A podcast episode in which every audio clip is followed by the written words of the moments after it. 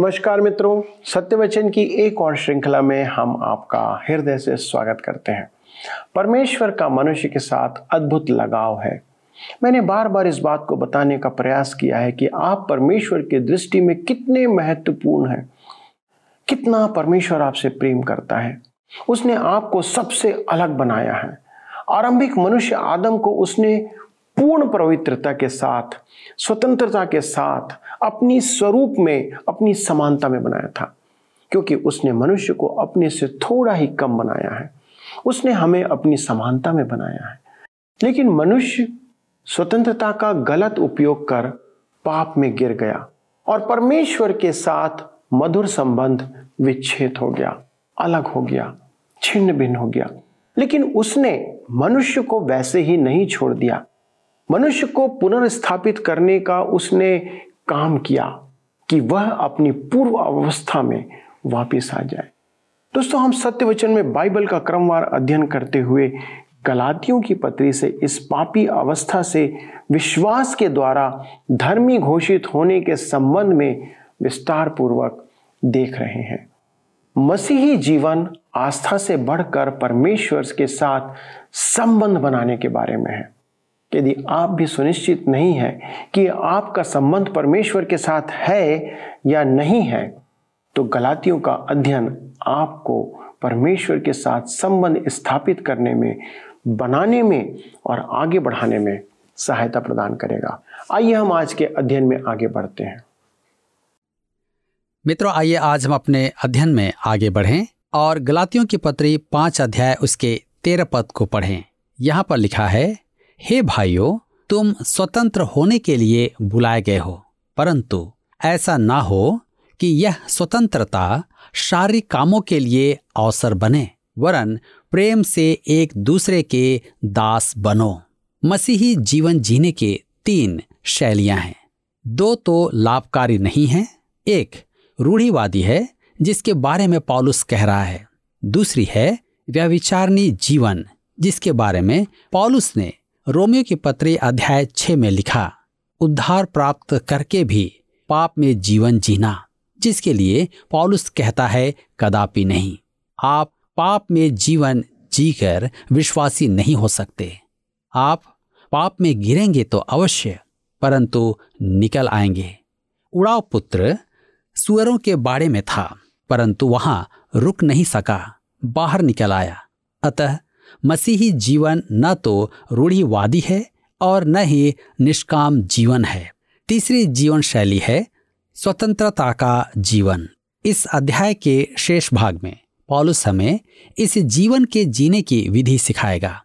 मेरे मित्रों, रूढ़ीवादी जीवन में दस आज्ञाएँ ही नहीं, विधि विधान का एक प्रारूप है जिस पर आज अनेक विश्वासी आचरण करते हैं।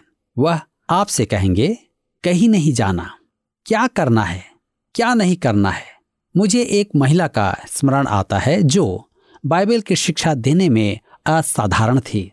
एक बार एक संत ने आकर मुझसे पूछा, क्या आपके विचार में वह वास्तव में विश्वासी है? वह तो सौंदर्य प्रसाधनों का उपयोग करती है। किसने कह दिया कि सौंदर्य प्रसाधनों से किसी के विश्वास का प्रभाव प्रकट होता है? मैंने उससे कहा कि मसीह की स्वतंत्रता में निर्वाह करती है। उसकी आयु ही ऐसी थी कि उसे कुछ अधिक सौंदर्य प्रसाधनों का उपयोग करना होता था। सच तो यह है कि क्रीम पाउडर से उसे अधिक लाभ नहीं हो रहा था, परंतु वह मसीह में स्वतंत्र थी। आपका मांस खाना या न खाना परमेश्वर के समक्ष ग्रहण योग्य होने का कारण नहीं है। इसी प्रकार सौंदर्य प्रसाधनों का उपयोग करना या न करना आपको परमेश्वर के ग्रहण योग्य नहीं ठहराएगा। पॉलुस कहता है कि आप प्रत्येक आज्ञा का पालन करके भी मसीही जीवन नहीं जी सकते। यदि आप दस आज्ञाओं का पालन करें और मनुष्यों द्वारा स्थापित नियमों का भी पालन करें तो भी आप मसीही जीवन नहीं जी पाएँगे। अब कुछ ऐसे लोग भी हैं जो दो परस्पर विरोधी जीवन शैलियों का पालन करते हैं। वे रूढ़ीवादियों के समान अतिवादी हैं, मसीही जीवन दोनों में से कोई भी नहीं है, वह स्वतंत्रता का जीवन है। आगे कहता है, ऐसा न हो कि यह स्वतंत्रता शारीरिक कामों के लिए अवसर बने। अनुग्रह का सुसमाचार विश्वासी के लिए क्या करता है? यह अनुग्रह है, व्यवस्था नहीं, जो हमें बुराई से मुक्त करा के भलाई करवाती है। अनुग्रह हमें पाप के लिए नहीं, पाप से मुक्ति दिलाता है। विश्वासी के मन में परमेश्वर को प्रसन्न करने की कामना होनी चाहिए, इसलिए कि वह पुत्र है, वह दास है, परंतु इसलिए कि वह पुत्र है और पिता को प्रसन्न करने की लालसा उसके मन में है। मेरे मित्रों वह परमेश्वर की इच्छा पूरी करता है। भय के कारण नहीं कि परमेश्वर मानो बैरी है, परंतु इसलिए कि वह स्वयं चाहता है, क्योंकि परमेश्वर उसका मित्र है। परमेश्वर उससे प्रेम करता है। वह परमेश्वर की सेवा इसलिए नहीं करता कि उस पर व्यवस्था का दबाव है, परंतु वह इसलिए परमेश्वर की सेवा करता है कि उसके भीतर एक सिद्धांत है वरन मसीह का जीवन है। हम परमेश्वर की सेवा करते हैं, क्योंकि हम उससे प्रेम करते हैं। प्रभु यीशु ने अपने शिष्यों से कहा यहुनर्चित सुसमाचार, चौदह अध्याय उसके पंद्रह पद में, यदि तुम मुझसे प्रेम रखते हो तो मेरी आज्ञाओं को मानोगे। मैं सदा यही सोचता हूँ कि क्या कभी किसी शिष्य ने कहा, मैं तुमसे प्रेम नहीं करता और प्रभु ने कहा हाँ मेरी आज्ञा मानने की बात भूल जा। आज्ञा पालन का आधार उसके साथ प्रेम के संबंध हैं। मेरे मित्रों, हर प्रकार का विधि विधान नकारात्मक भलाई ही उत्पन्न करेगा। वे कभी भी सकारात्मक भलाई के स्तर तक ऊपर नहीं उठेंगे, जहाँ मनुष्य परमेश्वर से प्रेम के कारण उसे प्रसन्न करना चाहता हो। वह इसी आधार पर हमसे सेवा चाहता है। अब पॉलुस इसका सारांश एक वाक्य में देकर अपना अर्थ स्पष्ट करेगा। आइए पढ़ें। गलातियों के पत्री पाँच अध्याय उसके चौदह पद लिखा है, क्योंकि सारी व्यवस्था इस एक ही बात में पूरी हो जाती है, तू अपने पड़ोसी से अपने समान प्रेम रख। मेरे मित्रों, यहाँ व्यवस्था निम्नतम घटक पर लाई गई है। यह व्यवस्था पालकों की अग्नि परीक्षा है। तू अपने पड़ोसी से अपने समान प्रेम रख, मात्र प्रेम। गलातियों के पत्र पाँच के पंद्रह में लिखा है, पर यदि तुम एक दूसरे को दांत से काटते और फाड़ खाते हो तो चौकस रहो कि एक दूसरे का सत्यानाश न कर दो। मैं इस पद पर सदा ही प्रचार करना चाहता हूँ। मैं इसका शीर्षक, मसीही नरभक्षी। रखूँगा। क्या आप जानते हैं कि अनेक कलिसियाओं में विश्वासी एक दूसरे को काटते और फाड़ खाते हैं? उनका काटना पागल कुत्तों के समान है। ऐसे घावों का कोई उपचार नहीं है। आप केवल कष्ट उठाते रहेंगे। आज बहुत पागल कुत्ते हैं। वे आपको काटेंगे और खा जाएँगे। दुर्भाग्य से आज संसार कलिसिया को अनदेखा करता है और मैं क्षमा चाहता हूँ।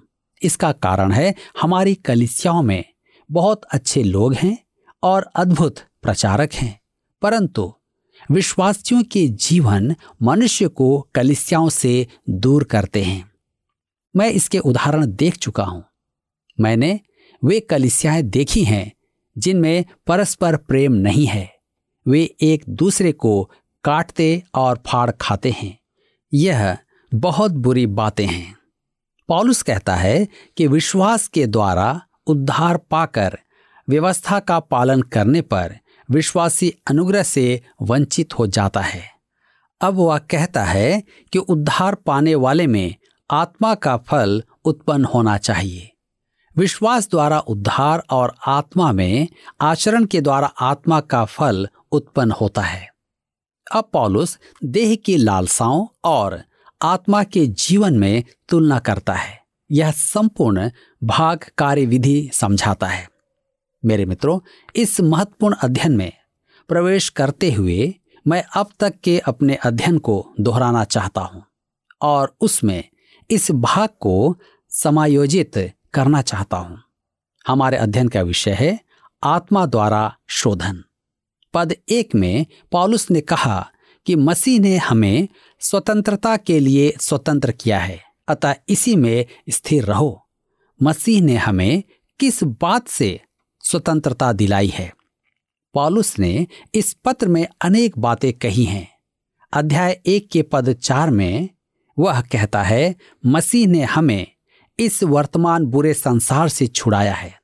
अतः हमें इसकी सेवा नहीं करनी है। अध्याय दो उसके पद बीस में वह कहता है अब मैं जीवित न रहा। आप और मैं मसीही जीवन जीने की क्षमता नहीं रखते हैं।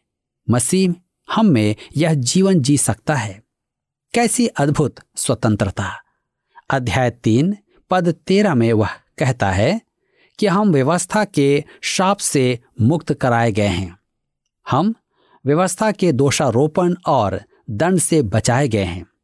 सच तो यह है कि हमें व्यवस्था से ही मुक्ति दिलाई गई है। गलातियों की पत्र चार उसके चार और पाँच पद में वह कहता है, जब समय पूरा हुआ तो परमेश्वर ने अपने पुत्र को भेजा, जो स्त्री से जन्मा और व्यवस्था के अधीन उत्पन्न हुआ, ताकि व्यवस्था के अधीनों को मोल लेकर छुड़ा ले और हमको ले पालक होने का पद मिले। अब पॉलुस देह की लालसा के जीवन और आत्मा के जीवन में अंतर समझाता है। यह उसका आदेश है। आइए पढ़ें गलातियों की पत्री पाँच के सोलह में लिखा है, पर मैं कहता हूँ, आत्मा के अनुसार चलो तो तुम शरीर की लालसा किसी रीति से पूरी न करोगे। यह पद मसीही जीवन का एक महान सिद्धांत प्रकट करता है।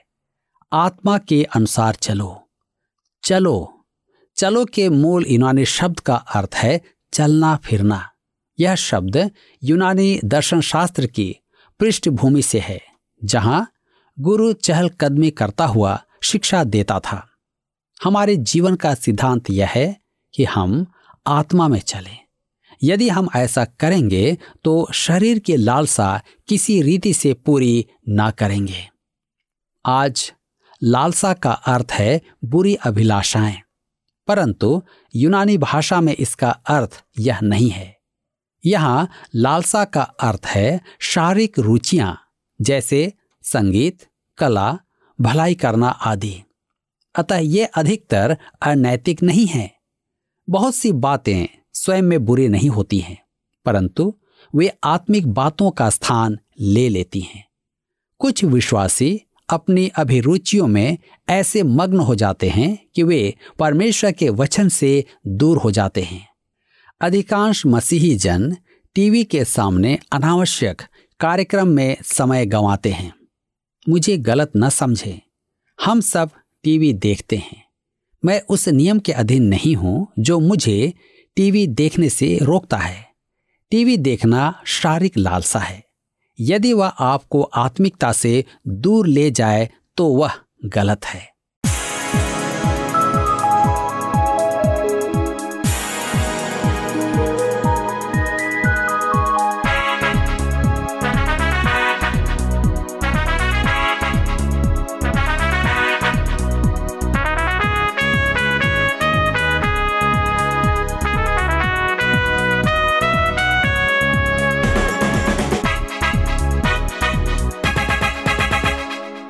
जाऊं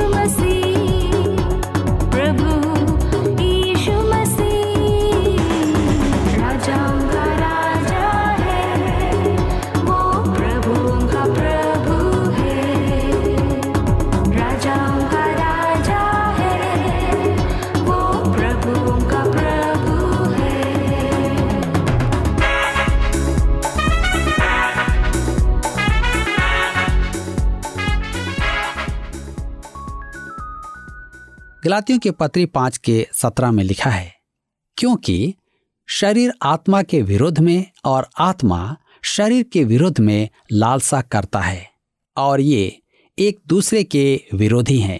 इसलिए कि जो तुम करना चाहते हो, वह न करने पाओ।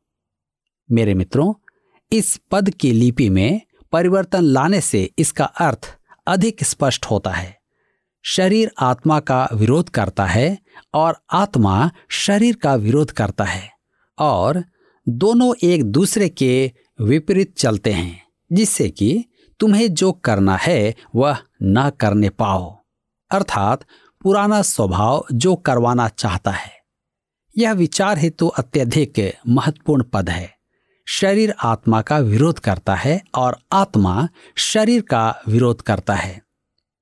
विश्वासी का स्वभाव नया है। प्रभु यीशु ने निकोदेमोस से यही कहना चाहा था। जब उसने कहा यहना चिशु समाचार तीन अध्याय उसके छह पद में, जो शरीर से जन्मा है वह शरीर है, और जो आत्मा से जन्मा है वह आत्मा है। विश्वासी में पुराना शारीरिक स्वभाव रहता ही है, और वह इस जीवन में उससे मुक्ति नहीं पाएगा। यह सोचना कि हम उस पुराने स्वभाव से मुक्ति पा लेंगे, बहुत बड़ी भूल है। पहला योना की पत्र एक अध्याय उसके आठ पद में लिखा है, यदि हम कहें कि हम में कुछ भी पाप नहीं तो अपने आप को धोखा देते हैं और हम में सत्य नहीं। मेरे मित्रों, यदि आप में सच नहीं तो आप झूठे के स्थान पर आ जाते हैं। हम में दो स्वभाव है, एक नया, एक पुराना। रोमियो की पत्री के अंतिम भाग में वह यही कहता है पॉलुस ने स्वयं इन दो स्वभावों की उथल पुथल का अनुभव किया था। अनेक विश्वासियों ने भी इसका अनुभव किया है। शरीर आत्मा का विरोध करता है और आत्मा शरीर का विरोध करता है। अतः हम जो करना चाहते हैं, वह कर नहीं पाते हैं। नया स्वभाव पुराने से विद्रोह करता है, दोनों एक दूसरे के विपरीत हैं। वे एक दूसरे से संघर्ष करते रहते हैं। क्या आपने अपने जीवन में इसका अनुभव किया है? रॉबर्ट रॉबिन्सन का एक भक्ति गीत है जिसका अनुवाद इस प्रकार है। सब आशीषों के सोते आ, और मेरे मन को तेरे अनुग्रह के गीत गवा। दया का सागर अनंत है ऊँची स्तुति के गीत गवा। यह एक अद्भुत गीत है, जिसका अंतिम पद है, भटकने की संभावना है प्रभु, मुझे बोध होता है। मेरे परमेश्वर को जिसे मैं करता प्रेम, उससे दूर होने की संभावना है। किसी ने कहा कि यह मेरा अनुभव नहीं है। मैं इसमें कुछ परिवर्तन लाना चाहता हूँ। अतः कुछ गीत की पुस्तकों में ये शब्द हैं, आराधना की संभावना प्रभु मुझे लगती प्रेम की संभावना उस प्रभु से, जिसकी मैं करता सेवा। कौन सा सही है? दोनों ही सही है। मेरा स्वभाव है कि भटकूं और जिससे मैं प्रेम करता हूँ, उससे दूर हो जाऊँ। कभी कभी मेरा पुराना स्वभाव प्रभु से दूर होना चाहता है। क्या आपने कभी यह अनुभव किया है? मुझमें एक नया स्वभाव भी है, जो परमेश्वर की आराधना करना चाहता है। कभी कभी मैं अकेला ही कार चला रहा होता हूँ और मेरा मन परमेश्वर को पुकार उठता है। ओह, प्रभु तू कैसा महान है। मैं तुझसे प्रेम करता हूँ, तेरी आराधना करता हूँ। यह मेरे नए स्वभाव की अभिव्यक्ति है। मेरा पुराना स्वभाव उसकी स्तुति करने को और उससे प्रेम करने को अधीर नहीं होता है। प्रत्येक विश्वासी में एक नया और एक पुराना स्वभाव होता है। कुछ लोग कहते हैं, मुझे समझ में नहीं आता कि मैं आत्मा में आचरण करता हूँ या नहीं। स्वयं को धोखा ना दें। आप जान सकते हैं। पॉलुस ने इसकी व्याख्या की है कि आप इससे चूके नहीं। गलातियों के पत्र पाँच के अठारह में लिखा है, और यदि तुम आत्मा के चलाए चलते हो तो व्यवस्था के अधीन न रहे। परमेश्वर का पवित्र आत्मा हमें एक उच्च स्तर पर लाता है। अब पॉलुस शरीर की लालसाओं की सूची देता है। गलातियों के पत्र पाँच के उन्नीस में लिखा है, शरीर के काम तो प्रकट हैं, अर्थात व्यविचार गंदे काम, लुचपन। यह व्यविचार धार्मिक पाप और सामाजिक पाप तथा व्यक्तिगत पापों की सूची है। आइए हम देखें वे विचार वे विचार वेश्यागमन, गंदे काम, अश्लील चित्र, लुचपन, पाश्विकता पर पीड़न दूसरों को दुख देकर आनंद लेना, आज का आम स्वभाव है। दूसरी बात हम देखते हैं धार्मिकता के पाप, प्रतिमा उपासक। जो कुछ परमेश्वर के स्थान में आए, जादू टोना, नशा, अन्य जाति, धर्म में ऐसा ही होता है। मेरे प्रियो और आगे बढ़ते हैं। सामाजिक पाप है, झगड़ा, ईर्ष्या, क्रोध, विरोध, फूट, विभाजन, विधर्म, गुटबंदी, डाह। ईश्वर ने कहा कि डाह करना हत्या करने के बराबर है। अब आगे है व्यक्तिगत पाप, मतवालापन, लीला क्रीड़ा, विलासिता। मेरे प्रियो, ध्यान दीजिए कि वह सूची के अंत में लिखता है, इनके जैसे और काम हैं। अर्थात अभी और बहुत से काम लिखे जा सकते हैं। ऐसे काम करने वाले परमेश्वर के वारिस न होंगे। प्रभु यीशु ने उड़ाव पुत्र का उदाहरण दिया था कि वह सुअरों में ही नहीं रहने लगा था। सुअरों के बाड़े में रहने वाले सुअर ही होते हैं। यदि पुत्र वहाँ पहुँच जाए तो बहुत दुखी होगा और निकलना चाहेगा। यदि आप वहाँ रह रहे हैं तो आप बहुत बड़े संकट में हैं। इसका अर्थ यह है कि आप परमेश्वर की संतान नहीं हैं। अब, शरीर के कामों की सूची देने के बाद पॉलुस आत्मा का फल बताएगा। यहाँ अंतर पर ध्यान दें। शरीर के काम और आत्मा का फल। शरीर के काम वे हैं जो आप करते हैं। दस आज्ञाएँ। शरीर को वश में रखने के लिए दी गई थी। अब मसीही जीवन आत्मा का फल लाता है। शरीर आत्मा का विरोध करता है और आत्मा शरीर का विरोध करता है। शरीर के कामों की उसने एक लंबी सूची दी, जो वास्तव में अधूरी है, क्योंकि वह लिखता है कि ऐसे और भी बहुत से काम हैं, परंतु मसीही जीवन को आत्मा का फल उत्पन्न करना है, जो केवल आत्मा के चलाए चलने से ही संभव है, और वह अब आत्मा के फल की सूची देता है। हम गलातियों की पत्र पाँच अध्याय उसके बीस और इक्कीस पद में पढ़ते हैं। लिखा है, मूर्ति पूजा, टोना, बैर, झगड़ा, ईर्ष्या, क्रोध, विरोध, फूट, विधर्म, डाह, मतवालापन, लीला क्रीड़ा और इनके जैसे और और काम हैं। इनके विषय में मैं तुमसे पहले से कह देता हूँ, जैसा पहले कह भी चुका हूँ कि ऐसे ऐसे काम करने वाले परमेश्वर के राज्य के वारिस न होंगे। मेरे मित्रों, आज इस वचन के प्रकाशन में आप अपने आप को देखें, क्या ये बातें आप में पाई जाती हैं? यदि ऐसी बातें हैं तो याद रखें कि आप शरीर में जीवन जी रहे हैं और आत्मा उससे स्वीकार नहीं करेगा।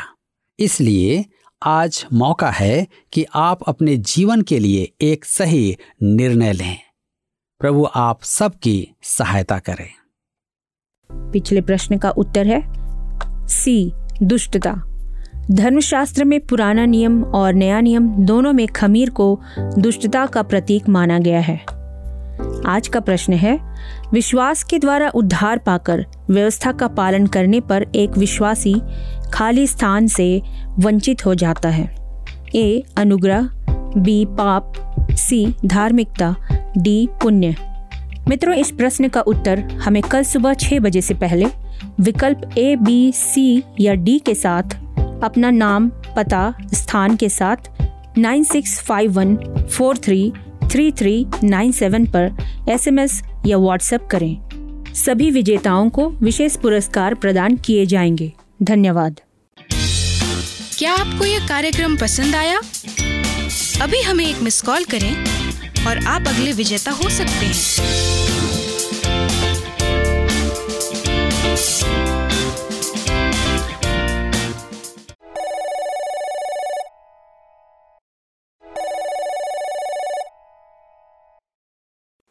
मित्रों, हमने देखा कि हम अपने प्रयास से परमेश्वर के स्तर तक कभी नहीं पहुँच सकते। उसको ग्रहण योग्य धार्मिकता को हम कभी प्राप्त नहीं कर सकते। अर्थात हमारे लिए कोई आशा नहीं है कि हम परमेश्वर के राज्य में प्रवेश करें। मनुष्य कोई उपाय नहीं रच सकता, ना तैयार कर सकता, क्योंकि सबके सब पापी हैं। लेकिन परमेश्वर ने एक व्यक्ति हमें दिया जो स्वयं परमेश्वर है। और वह मनुष्य बना कि हमारे स्तर में आकर हमें छुटकारे का उपाय प्रदान करे। हमने देखा कि यीशु पर विश्वास मात्र से हम धर्मी ठहरते हैं। हम पवित्र जीवन भी अपने आप से नहीं जी सकते। इसलिए जो यीशु पर विश्वास करते हैं, परमेश्वर उन्हें पवित्र आत्मा का वरदान प्रदान करता है कि सिद्धता की ओर आगे बढ़ सके और हमारे जीवन में आत्मा के फल झलकने पाए। प्रकट होने पाए। दोस्तों, यदि आप अब तक अपने जीवन में इन सब का अनुभव नहीं कर पाए हैं तो आज ही अपने पापों को मानते हुए ईशु को अपना जीवन दे दें। उसे अपना उद्धार करता ग्रहण कर लें और वह आपको अपनी धार्मिकता की झीलम पहना देगा कि परमेश्वर के सामने आप उपस्थित हो सकें और इस जीवन में पवित्रता का जीवन जीकर उस पवित्रता के आनंद को आप अनुभव करने पाए। आइए दोस्तों, हम प्रार्थना करें कि परमेश्वर आप सबों हमारे सभी दर्शकों को ऐसा अनुग्रह प्रदान करें कि आप उस आत्मिक जीवन का आनंद लेते रहें। आइए प्रार्थना करें। हमारे स्वर्गीय पिता, प्रभु, हम धन्यवाद देते हैं कि आपने जो जीवन हमें दिया है, वो भरपूरी का जीवन है, वो आनंद से भरा हुआ जीवन है। प्रभु, हम बहुत सी बार अपने पाप के कारण उस आनंद को महसूस नहीं कर पाते, अनुभव नहीं कर पाते, जो पवित्रता में है, जो आपके प्रति आज्ञाकारी रहने में है, जो आपके साथ सदा बने रहने में है। पिता परमेश्वर, आपसे विनती करते हैं कि आप आज हमारे सारे दर्शकों को ऐसा अनुग्रह प्रदान करें कि वे आपकी उपस्थिति का आनंद महसूस करने पाए। आपकी उपस्थिति में रहने के लिए वो तत्पर होने पाए। आपकी उपस्थिति की आशीषों को वो अनुभव करने पाए, ताकि प्रभु वो कभी भी इस आत्मिक जीवन से दूर होने का सोचने भी नहीं पाए और सदा प्रयास करते रहें कि वो आपके साथ पवित्रता में जीवन व्यतीत करें। पिता, हमारे सारे दर्शकों के लिए आप इस बात को पूरी करें, उनकी सहायता करें और उनके जीवन में ऐसे अद्भुत आनंद को भर दें प्रभु, जो आपकी उपस्थिति से है, जो आपके प्रति आज्ञाकारिता से है, जो आपके वचन पर चलने से है। महिमा और आदर पिता आपको देते हुए बिनती ईशु नासरी के नाम से मांगते हैं। आमीन। दोस्तों, मुझे विश्वास है कि आज के अध्ययन के द्वारा आपने अनेक ऐसी बातों को सीखा होगा, जो आपके लिए आशीष का कारण है। और यदि आप चाहते हैं कि हमें इस बात को बताएँ तो फ़ोन, एसएमएस या पत्र का उपयोग करें। अगले प्रसारण में इस अध्ययन को आगे बढ़ाएँगे और हम कुछ और गहरी बातों को वचन से सीखेंगे। तब तक परमेश्वर के साथ बने रहें और उसके साथ चलते रहें। धन्यवाद।